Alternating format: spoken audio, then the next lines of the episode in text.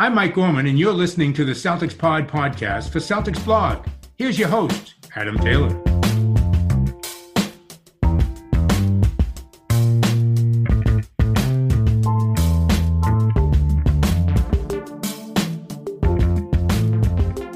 What's up, everybody? Happy Wednesday. This podcast is late. Mondays was late too. I apologize. I'm trying to figure out how to get these to you earlier after games have happened while I'm asleep. It's a, it's a battle I'm losing at the moment, but we take it as it comes. You know, I'm losing, the Celtics losing. Not much is really going either of our way, to be quite honest.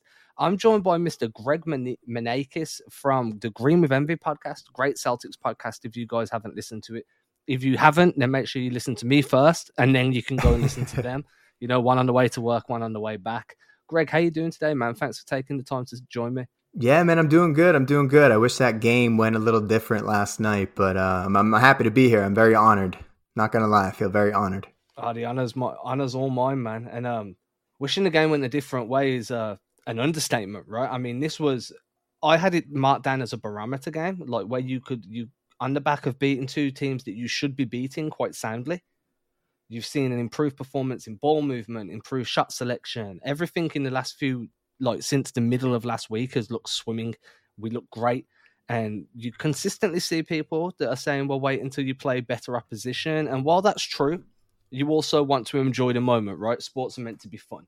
We played a better opposition, and then we it's very easy to recognize where the disparities are in talent level, right? Like the the Sixers for me, their defensive pressure, on ball pressure, off ball pressure from the perimeter and around the rim, uh, they were exceptional. Uh, I think the Celtics really struggled early to make anything happen.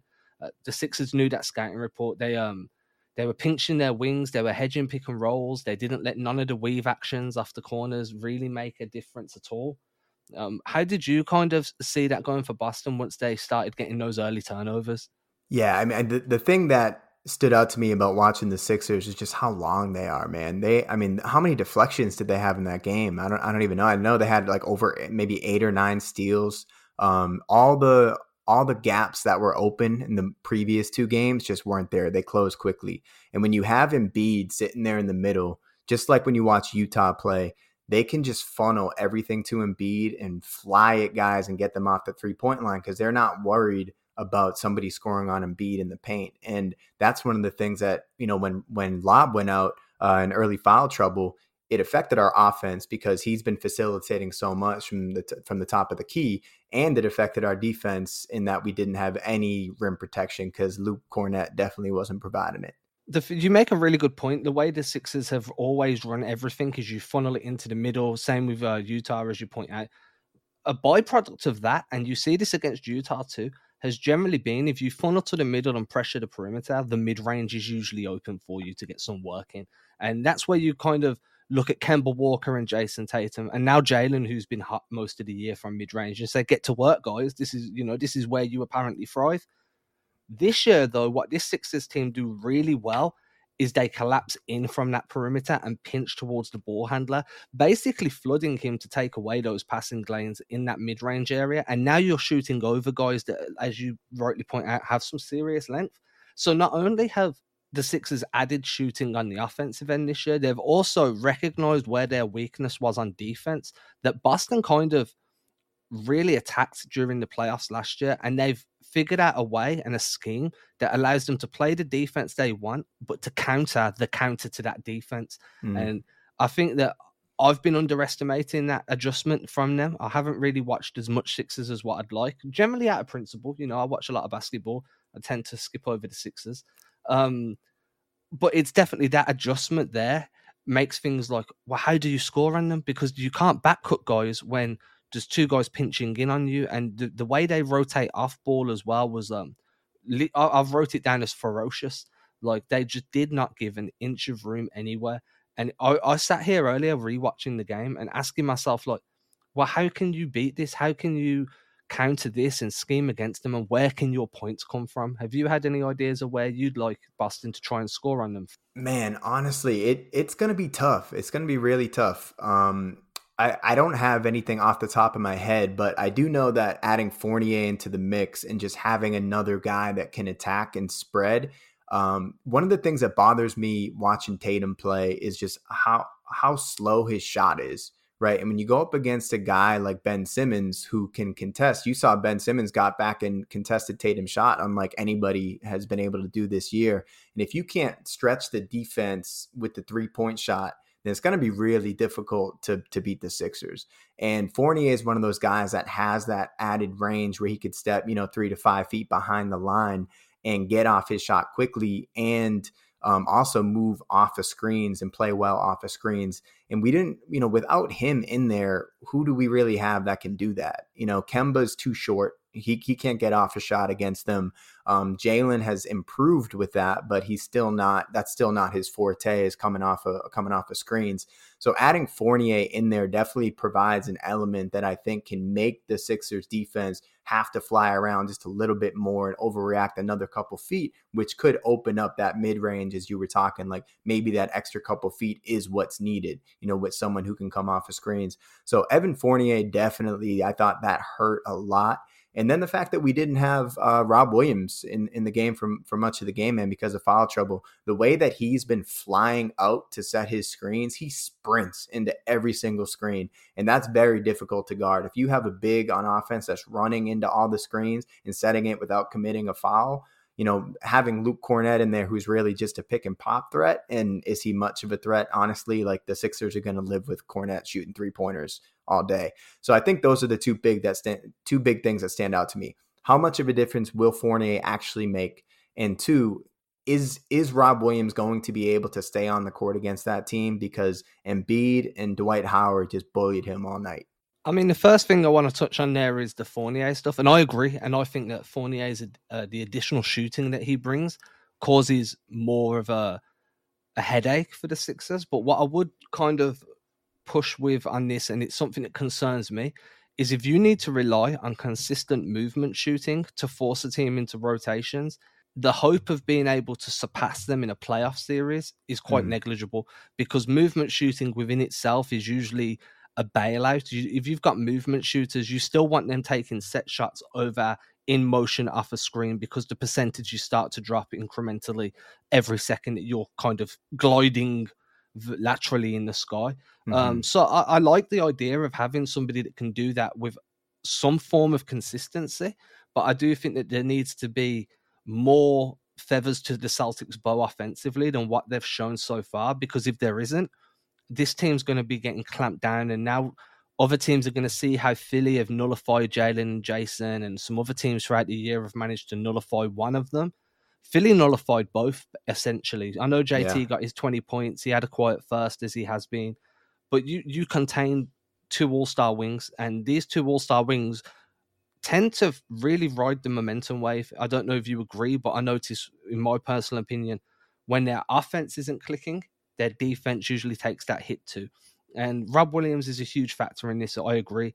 Um, one thing I've noticed with Rob is it's not just how he sprints into his screens, but it's the angles that he sets his screens. He'll flip angles on screens, uh, the Varejao screen where you one side to the other, way more than what Tristan Thompson does or Luke Kornet. He'll come at 45 degree angles and set like a half back, half side screen. And yeah. he just makes it really hard to know that that screen's coming. And if you don't communicate that as a defense, then you're hitting that from the blind side and you're taken out of that uh, defensive play then. So losing him was huge. And um, I'm not sure if you watched the post game with Brad Stevens, but they said that they were expecting Rob to pick up some early fouls. And, you know, this for Rob is a huge learning curve because you need to get better with your hand positioning, your body positioning. And then I think this for Rob is a reason, I think Scal mentioned this during the game this should drive Rob to get into the weight room and add some strength and add Definitely. some size because he got bullied on that low block. And um, I do think that this is a game, and I don't want to sound like I'm anti Rob Williams because I love the guy, but I think this is a game he needed because there's only so far you can ride the crest of a wave before you need that reality check to make you double down on your your work ethic. Um, but I am concerned about if this team was to match up with Philly in, in, in a first or a second round how they adjust to actually find ways to score what a high percentage that you can attack with consistency. Yeah, and one of the biggest issues against the Sixers in general, and I thought we actually got super lucky last year. You know, sweeping them in the playoffs, I thought was a fluke. You know, Ben Simmons being out, he makes such a difference for them defensively, and you'll see a you know wide variety of opinions on how good Ben Simmons is. But uh, if if people are saying that Ben Simmons is not you know a difference maker on the defensive end, then they don't really know what they're talking about. That dude is one of the top defenders in the entire world. You know, and then last year in the playoffs I thought we got super lucky that, you know, Brett Brown just wasn't a good coach. He could have had Thybulle in the game covering Kemba and take Kemba out of that series, and he didn't. He had Thybulle guarding Tatum for the most part when Thybulle was in the game, and that's not the type of guy that really gives Tatum issues. You know what I mean? So I, I thought we got lucky to sweep them last year. I didn't think we were four game four games to zero better than the Sixers. And when when you think about Rob, right? he's kind of always been that guy that he doesn't have a great um, you know center of gravity. He he plays upright and he's a pogo stick on the court. But when you have guys that can get into his legs, and that's always kind of been an issue, but it's been it hasn't really been an issue with like the the biggest guys in the league because Brad doesn't even play him against those guys. He's like, you know what? He, he can't handle Embiid. I know coming into this year, he had only guarded Embiid for like a handful of possessions in his entire career.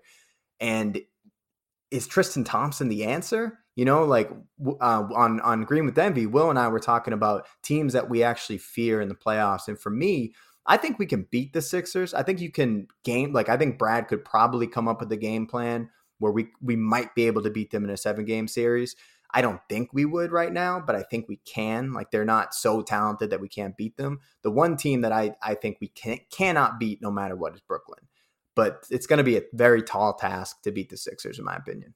I mean, for me, like the one narrative I want to take about Robert Williams here before we move on to the next point, which is going to be about centers again, but you know, there's more centers that played this game. Um, for me, like with Rob Williams as a guy that's projecting as this starting level big man, there's going to be games where you're up against a dominant big, whether that be a Joel Embiid, a Nikola Jokic is going to be a completely different problem, but a very similar problem in terms of size and strength. Uh, Anthony Davis is going to be another one. Heck, even someone like Andre Drummond that can just physically move you out of the way when they're hosting you up on the block. I think there's a huge, um, a huge amount of strength that Rob Williams needs to add in order to be able to hang with these elite level bigs. And when people have asked me, like, where do you think Robert Williams' ceiling is? I'm always like, I think he's going to be a second tier big man. And I mm-hmm. still think that's an excellent tier to be in. You know, you're not elite, but you're one of the best of the rest. And I think that he can get there, but it's going to take a lot of physical conditioning and a lot of strength conditioning because at the moment he does just look that little bit too lightweight to bang with the Titans down there. Yeah, I, I agree, hundred percent. I, Will and I were talking about this on on the last pod. It's just like, what is Rob Williams' ceiling? I mean, I think he could give you 15, 10, three, you know, four assists, three blocks, and two steals, which is a hell of a, a line. But it comes down to what is he going to be able to do against the elite centers? You know, and and certain teams have them that are contenders in the league, and that's a reality that you got to deal with. You know, uh, that that's why I, I, know you said you wanted to talk about uh, other centers in, here in just a second, but that's why I thought it was such a big deal that the Celtics weren't able to get a Drummond or an Aldridge on buyout market. And I know, you know, the reasoning behind it, you, you don't want to bring those guys in and potentially take away from Rob's development or, you know, something like that. But it against a team like the Sixers or against a team like the Nuggets or even the the Lakers, you know, if we were so fortunate to get there, you need a big that can bang. And like I said, Tristan Thompson's probably not the guy.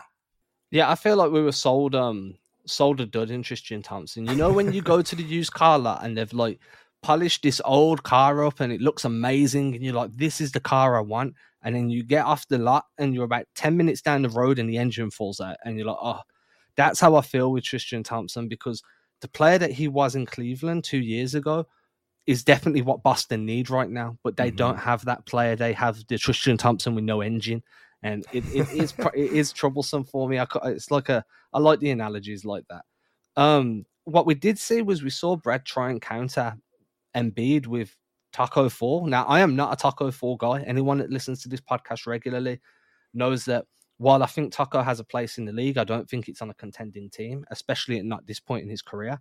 But I will say that when he was in, um, Embiid thought twice about venturing into the paint. I know Tacko looks skinny, but he's seven foot whatever he is. He's like, if he was short, he'd be stacked, dude, because he's like 360 pounds. Like, he's a heavy guy. So I think Embiid, um, with the size uh, difference that Tacko brings and the, the wingspan, I think that's a good way to force Embiid to have to beat you from outside. The downside is Embiid is more than capable of beating you from outside. Mm-hmm. What did you think of that adjustment? Because I was a little bit shocked. I'm not going to lie to see Tacko enter so early in the game.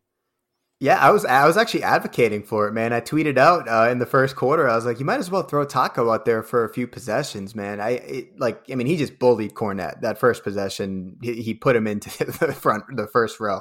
Um, so I I like Taco just because he's so freaking huge, and you don't see seven foot six every day. You know, so uh, you can't throw him out there, and I don't think you can do this against any team, but you can't throw him out there for more than a short stint. But as uh, you know, he's almost like a knuckleballer in, in baseball. You got to throw him out there just to like switch the rhythm up of what the team is doing. If, if you can make the Sixers change what they're doing, or, or any other team change what they're doing for a two minute stretch and potentially get them out of their rhythm, especially against a rhythm player like Embiid, uh, I, I, I think it's a good move to try out, even just for a little bit, man. You know, Kornet, he, he can add a little bit more stretching the floor, but like I said earlier, he, he's similar to Theis in that his three point shot is theoretical. Like, yeah, he can hit it, but no one's going to respect it. But when Tacko's in the game on offense, you have to respect seven six rolling to the rim, and he's a big guy. He's a pretty good screen setter. Like he has a he has some room to grow with that, but he's such a big body that he definitely makes a difference, and people get hung up on his screens. And Embiid didn't want to leave his body, so eh, you know when Tacko rolls to the rim, that at least creates a threat. And I don't think Luke Kornet is a threat, like an actual threat that teams care about. That's just a gimmick, in my opinion.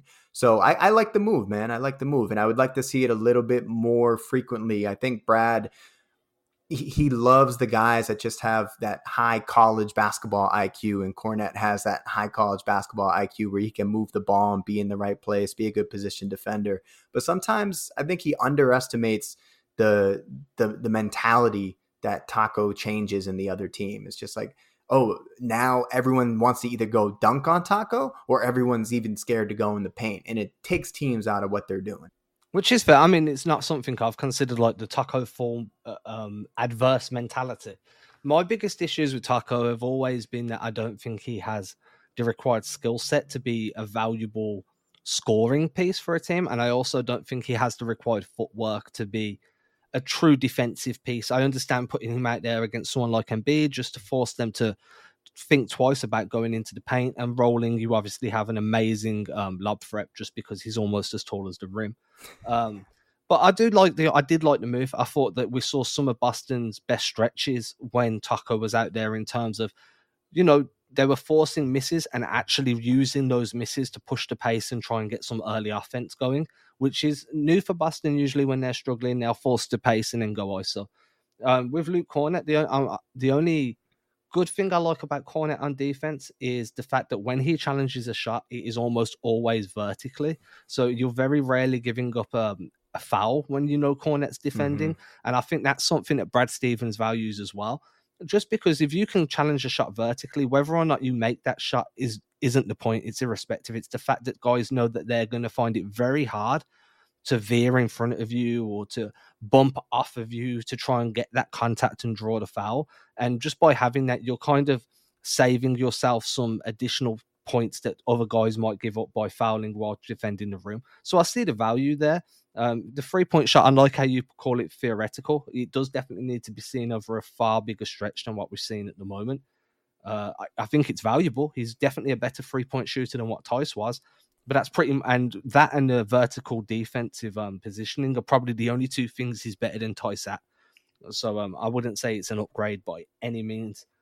Moving on, another guy that we've seen that we haven't seen much of is uh, a guy that you tweeted at me about the other day, actually, about Mr. Romeo Langford. Uh, everyone who's listening is rolling their eyes at this point. I think we saw some good stretches from him again. Uh, the one thing I like the most is that if you watch him off ball, he was one of the only guys that was actually cutting off ball and finding success with it. Mm-hmm. He was going baseline. He was coming up trying to set wedge screens to get guys down into the low block. Um, not everything was working for him, but he was trying. He wasn't letting the offense stagnate. He'd clear out sides to try and create driving lanes for guys. And while he's not exactly a high impact player, there were some good stretches with him on the floor that I think that the Celtics really needed. And it makes me question why the other guys, the higher level guys, the Jaysons and the Jaylens, aren't doing more off ball and utilizing the gravity that they have to create these opportunities. Why is it left up to these uh, second year guys, third year guys to come in and change the dynamic of a game when they don't even have the ball in their hands? Why can't this be for the stars that actually have the real gravity to go in there and do? Yeah, well, I, I think that we, over the past month or so, we've definitely seen more cutting from Tatum and, and Brown, especially back cuts. Um, you know, as, as, they're coming, you know, when when the ball's at lot with lob at the top of the key and they're coming up towards the screen, a lot of times they're you know countering that and that handoff with the back cut. Um, so I like that. Um, it I don't think it's as intuitive for them, man. You know, when you have guys that you know, maybe with Tatum, I'm, I'm more talking about Tatum. Tatum is a guy that's had the ball in his hands his entire life. And when you're asked to do something you've never done before and just say, hey, do it, cut, it's not ingrained in his DNA to cut off ball as much as is maybe for Romeo or, you know, like a Peyton Pritchard or some, someone that's kind of had to do it their whole life. So, you know, I, I, think with Tatum, it's a learning curve. And all I'm looking for right now is that Tatum is making more attempts to do it. And he has to learn how to do it, man. And I, I think with Fournier in the lineup, he's another guy that I think will be a, a very intuitive cutter um, off the ball. And Langford, what I think he brings more than anything, man, is just another guy that has an actual basketball IQ on the court. Because Semi Ojeleye doesn't have it and we can't keep throwing Semi out there because Semi, you know, he can stand in the corner and shoot a three point shot and he can wall up on defense, but he's not a hooper, man. Romeo Langford is a straight up hooper. He's a bona fide hooper. And the more minutes that we can start throwing him out there and the less minutes we have to put the semis of the world out on the court, I think the Celtics still have a lot of room for growth. I don't know that we're ever going to get there this year, but I'm loving what Romeo brings to the court, man. I, have always been on on Team Romeo, just like you, but I know I know you probably have like a whole essay that you can go to right now, talk more about what Romeo did to impact this game and what he's going to. Bro, I think uh, I've got a hard drive of just Romeo love. Um, seriously though, like I agree. I've spoke very much on here about how Shemi's um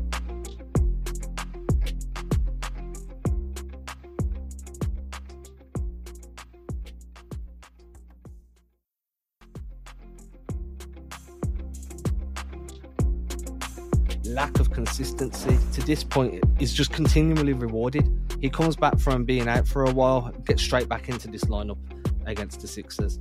I just don't understand what the appeal is for Semi. I understand it. He's a 3 and D wing. He's proven he can defend on a you know one every two games. He's going to have a good defensive game. One every three games, he'll hit a couple of shots from deep. But that's not consistent enough for me to be on a team that everybody expects to be a championship contender. I just don't mm-hmm. understand it. And when the team isn't in contention, like I don't think he is at the moment, then those minutes need to come away from him because there's other guys that need to develop. You've got Nesmith that needs those minutes to develop. Now Langford's back, he needs those minutes to develop. Nesmith comes into the game straight away. Euro steps get a finish at the hoop in the fourth quarter. You know what I mean? Like that was more than what Shemi did the entire time he was on the floor. I know it wasn't a long stint, but there's a few questions about the roster construction that are more existential that we can wait until the off season to really discuss. Um, but for me, it was definitely eye opening. And uh, with just the fact that once that ball movement didn't work, because if you look at the first quarter and some of those uh, turnovers, they had Rob in that delay area at the top of the key, waiting mm-hmm. to run those DHOs or run some get actions. I think one was a DHO with, um, I think they were both with Jaylen Brown. One was a DHO and one was a get action uh, and both of them were a pocket pass. So you, I think the second time Jaylen Brown back cut, both were a pocket pass. Neither of them was successful. Instantly, we don't see that again for the rest of the quarter. Granted, Rob goes out because of fouls, but that's an action that's been very consistent, regardless of who the big man is on the floor. And I think Brad mentioned this as well in the post game presser, saying that he feels that once this team didn't find success early in running those actions and finding the open man, they went back to the high pick and roll, the the angle pick and rolls that they like to run, and the isolation offense. And that's the sign of a young team trying to figure stuff out because when it gets hard, they go back to where they feel comfortable. But where they feel comfortable isn't conducive to winning a basketball game against a team at the level of Philadelphia. How did did you notice them kind of regress into into old habits? Not as much as I think. Uh, you know, I think Reggie Miller brought it up on the TNT broadcast, and Brad brought it up after the game. But I still thought that they were still looking to make the extra pass. You know, and, and that extra pass was the one that was getting deflected. And I, I almost thought that they were overpassing at times or you know they were passing to the guy and the guy who would take the shot was not the guy you want taking the shot in that moment like a marcus smart you know everyone likes to pile on marcus for overshooting. But there are a couple times especially that um that two for one opportunity where the two for one was gone and he ended up shooting the shot with like i don't know 25 seconds left in the quarter and we ended up not getting a good shot nor did we get the two for one. Um but I, I think that it, I didn't notice anything where it was like, oh man, they are back to the old way of playing from two months ago. I thought they were still playing unselfishly, which I liked. It's just they weren't necessarily going to the actions that have been successful. You know, so I didn't think they were. I didn't think they were playing selfishly. I still thought that they were. They, they still had the right mentality, but probably just the wrong actions and the wrong execution of that mentality. I think a lot of the actions got killed by the off-ball defense as yeah. well. They like to run that one DHO action on the right hand side where they end up with a guy back cutting. So you'll do a weave action, a guy will back cut, and then you, you look for you um your point guard to hit him with a nice pocket pass or a lob. And um, they tried that two or three times through the game. And if you watch for it, the um the Sixers, I can't remember if it was Tobias Harris maybe, but he just cut that cut out. He just stopped. He played well. Dead. Yeah, he played phenomenally. He's had a really good year this year. Uh, I think people sleep on him a little bit. But look, the game's over. I think there's a lot of lessons that everybody can take from this to team. Anybody that likes to talk about it like we do, I think this was a great barometer. And now you know where the Celtics need to improve and what mm-hmm. they need to add or take away from their game. Ready for the next time that these these teams play. This was game three, if I'm not mistaken. I think um, so. I think in those three games, if I remember correctly, it's been something like 60 or 70. I think it was 72 turnovers against the Sixers in three games works out to just under 16 turnovers a game. So Philly definitely have Boston's number in terms of how to pressure the ball out of their hands. Uh, granted, two of those games were earlier in the year where Boston was turning it over to everybody. They had 21 against Washington around that time as well. So, you know, read into it what you want to read into it. Later today, though, who we do have next is the New York Knicks, a team that I personally think Boston should be beating. Uh, Julius Randle's been excellent as um as a playmaker, as a offensive hub on that high block. He's been scoring well. Outside of him, I don't really fear anything they've got, to be quite honest. I think quickly he'll probably get hot and do something a little bit. RJ Barrett can score here and there. How do you feel? Do you think this is Boston's redemption game where they come back out and say, right, we lost to against we lost against a team that we should be losing against, or we it's at least understandable that we lose against. Mm-hmm. Now we need to go out and beat this team that beat us earlier in the year, and we should not be losing to this team today. Yeah, I mean the Knicks have been playing well, man. They're playing well. Randle's always given us issues in the past, so I mean I'm expecting him to probably put up another triple double. Uh, I don't know who, if if Rob is the answer to cover him, but I mean we just saw what happens when someone gets physical with Rob. He has a tough time guarding them. So, you know, if Rob can stay out of foul trouble, if he can have a nice bounce back game, not having Fournier and Kemba on the second night of the back to back, that's difficult, man. That's that's a lot of pressure to put on uh, Peyton Pritchard, to put on Jayson Tatum and Marcus Smart to make plays. But, you know, I, I think the Celtics team in the past, maybe not this season, but in the past, these are the games that you expect them to bounce back and to play well. You know, Brad Stevens teams, regardless of what happens in game X, game Y, they're going to come back with that grit and, and they're going to pull it out. It might not be pretty tonight because it is the second night of a back to back, and New York plays tough defense, man. They got a Thibs defense. So, you know, I, I would imagine that it's going to be a dogfight. I don't think that the Celtics are going to blow out the Knicks by any stretch of the imagination. Do have we gotten any word about Fournier? Is he completely out, or is it just like a negative, uh, you know, false negative again? What's the deal with that? As far as it stands right now, he won't be playing. But that's just because I haven't heard any updates. Um, they usually get emailed over. Like I, am quite fortunate to get the emails. um, nothing yet that okay. I've heard. So um, I'm assuming he's going to be out. I've been advocating for some Romeo at the point minutes. I want Ooh. Romeo at the point. Uh, I just think his size and ability to penetrate would help um, with the driving dish and the kick out, the, the inside out actions that I like that idea. to run. Um, so hopefully we see something a little bit creative like that rather than just more of the same. I do think that, as you say, New York are a tough team. I just expect that when you're coming in off off a tough loss to a team that you know that you have this, you came into the year with a mental advantage over Philly. They've tried and tried and tried to beat you in the playoffs and they've been unsuccessful. You don't want to let that mental advantage slip because those mental advantages, however minimum, hold something of value once you get back to the postseason. So I'm, i want Boston to come out and kind of make a statement and say, look, we're down Kemba and Fournier. We lost to you last night. Now watch us show you what we're capable of when we're really t- tuned in and our backs are against the wall. I'd like to see that type of statement game today. I've just got a feeling that it's going to be the opposite and it's going to be individuals trying to make a statement rather than the collective trying to make the statement. Yeah, that's what this year has told us, right? I think one of the things that might benefit the Celtics is that Thibs has been playing Rose and Payton more than he's playing Quickley. And I think Quickley is the type of guard that gives us trouble, right? You know, he, he's a dude that can come off the high pick and roll. He's good in the mid range. He can hit the three.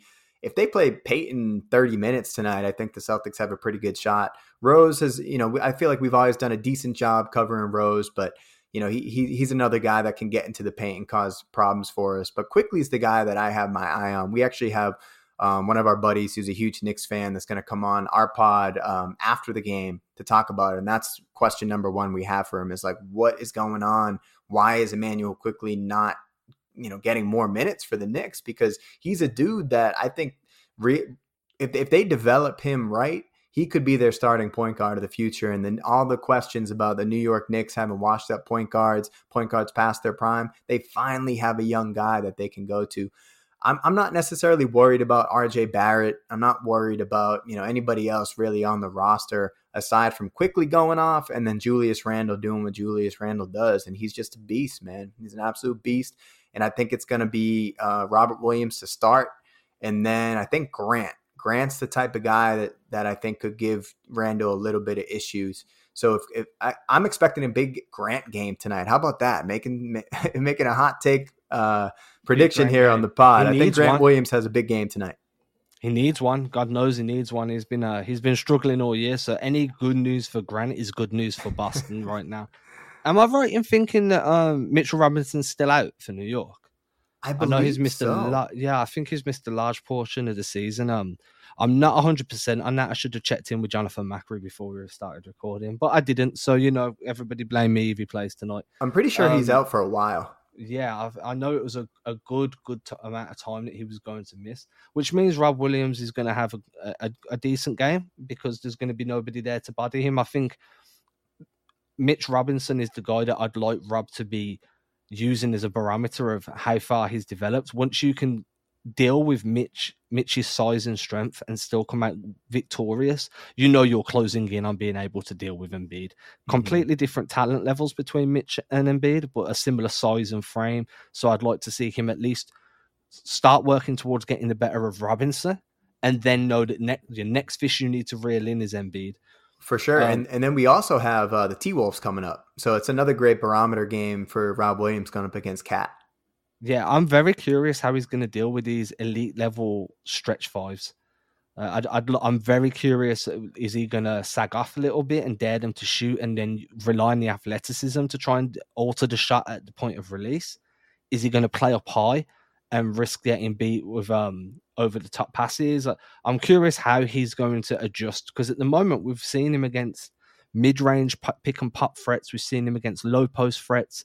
We saw a little bit against Embiid, but an elite stretch five is the next challenge that he he has to overcome and kind of figure out. Like this is a learning curve for this guy. Like he's been in and out of the team for like years now due to injury.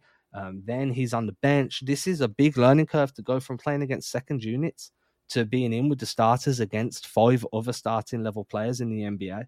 That's a completely different kettle of fish to what he's used to. Yeah, man. It, I, I think this this upcoming no next three games because what do we got? We got um the Knicks, then we got the T Wolves, and who we play this weekend? Do you have the top? Man, I go a game by game at this point. well, uh, yeah, I mean the T Wolves game is going to be huge for him, man. I mean, I even think back to um, that game against the Kings when Richaun Holmes yeah. outplayed him and Richaun Holmes bullied him. And you saw what Tristan Thompson did to Richaun Holmes back in, in Sacramento. Thompson bullied Richaun Holmes, you know, so may, maybe it's just a, um, more mentoring for Tristan Thompson to do for Rob Williams is he's has to like take take him into the block during practice and show him how to guard against physical dudes because as much as Thompson's over the hill right now, he's still one of the most physical bigs in the game. So, you know, maybe that's one of the things that behind the scenes Rob can continue to work on with with Tristan because we're going to need him to do it, man. I, you know, I, unless the Celtics have a miracle and like Al Horford gets bought out and we can bring Al back, I don't see the Celtics having anybody that can contend with these big guys, the elite bigs of the world that can take you out to the three point line and take you into the post and beat you off the off the dribble. Like these dudes. I mean, Embiid when he hit that, I forget who it was against. I think it was against Kornet, but he hit that through the legs, step back like yeah.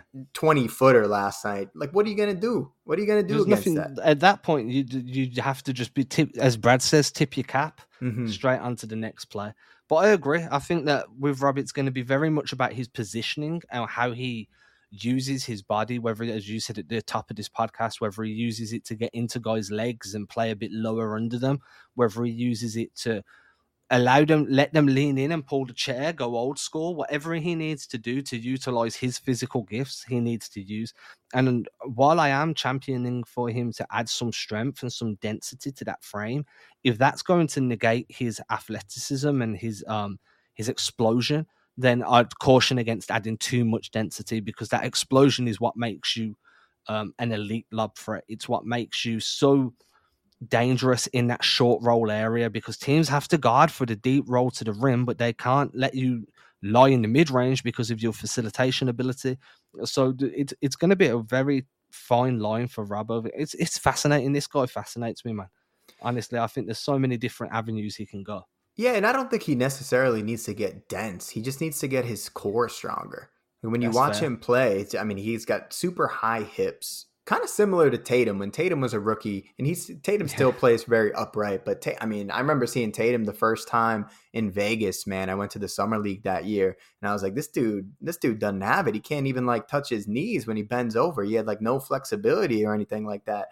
So I, I think with with with Robert Williams, he just needs to build out that core, get his hips stronger. You see too often when he's when he's walling up on defense too, he has this tendency to kind of like thrust his hips out you know, and to commit those fouls that way.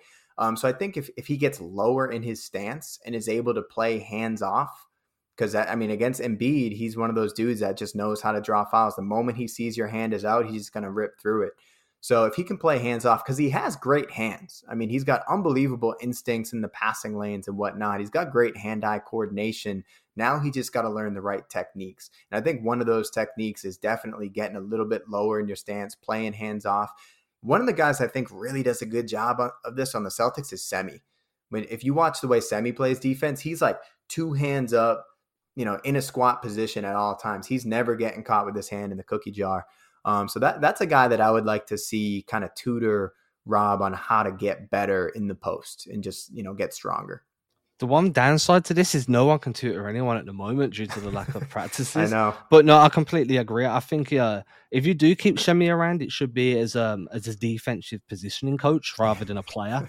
uh, he's never going to go for it, obviously, but and then if you keep Thompson around and you want him operating as a mentor too, maybe probably not go as far as what um Oklahoma did with Al and be like, you're not going to play at all, mm-hmm. you're just going to mentor. But definitely put that role on there. You're earning nine million next year you're going to earn every penny of it, and that's both on and off the floor.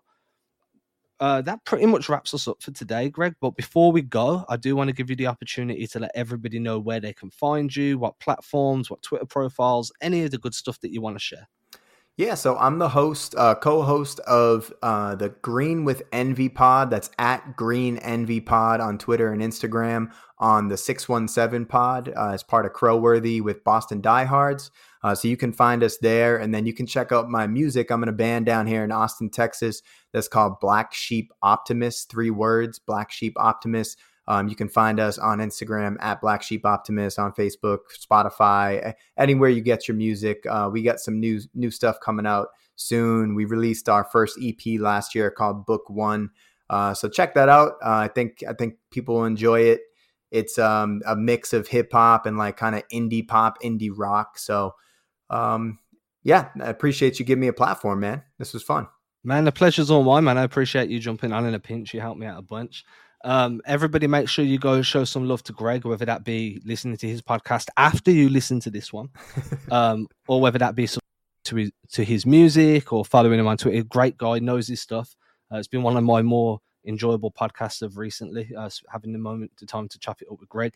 As usual, if you've enjoyed listening, please consider leaving that five star review. Helps us out enormously. Not just me personally, it helps my ego, but let's be honest, it helps the show. It helps, it gets to show more visibility.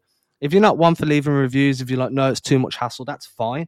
Just um, mention it to your friends and family that are Celtics fans. Next time you're watching a game and it's halftime, nobody knows what to do. But like, hey, I know this podcast and there's an English guy. In, in, he's got a weird accent. Let's listen to this. Um, you can catch me again on Friday when we'll be talking. I don't know what we'll be talking about. Depends how the next two days go. But we will be talking. There'll be words. Thank you again for listening, Greg. Thank you again for being part of the show. No doubt, brother.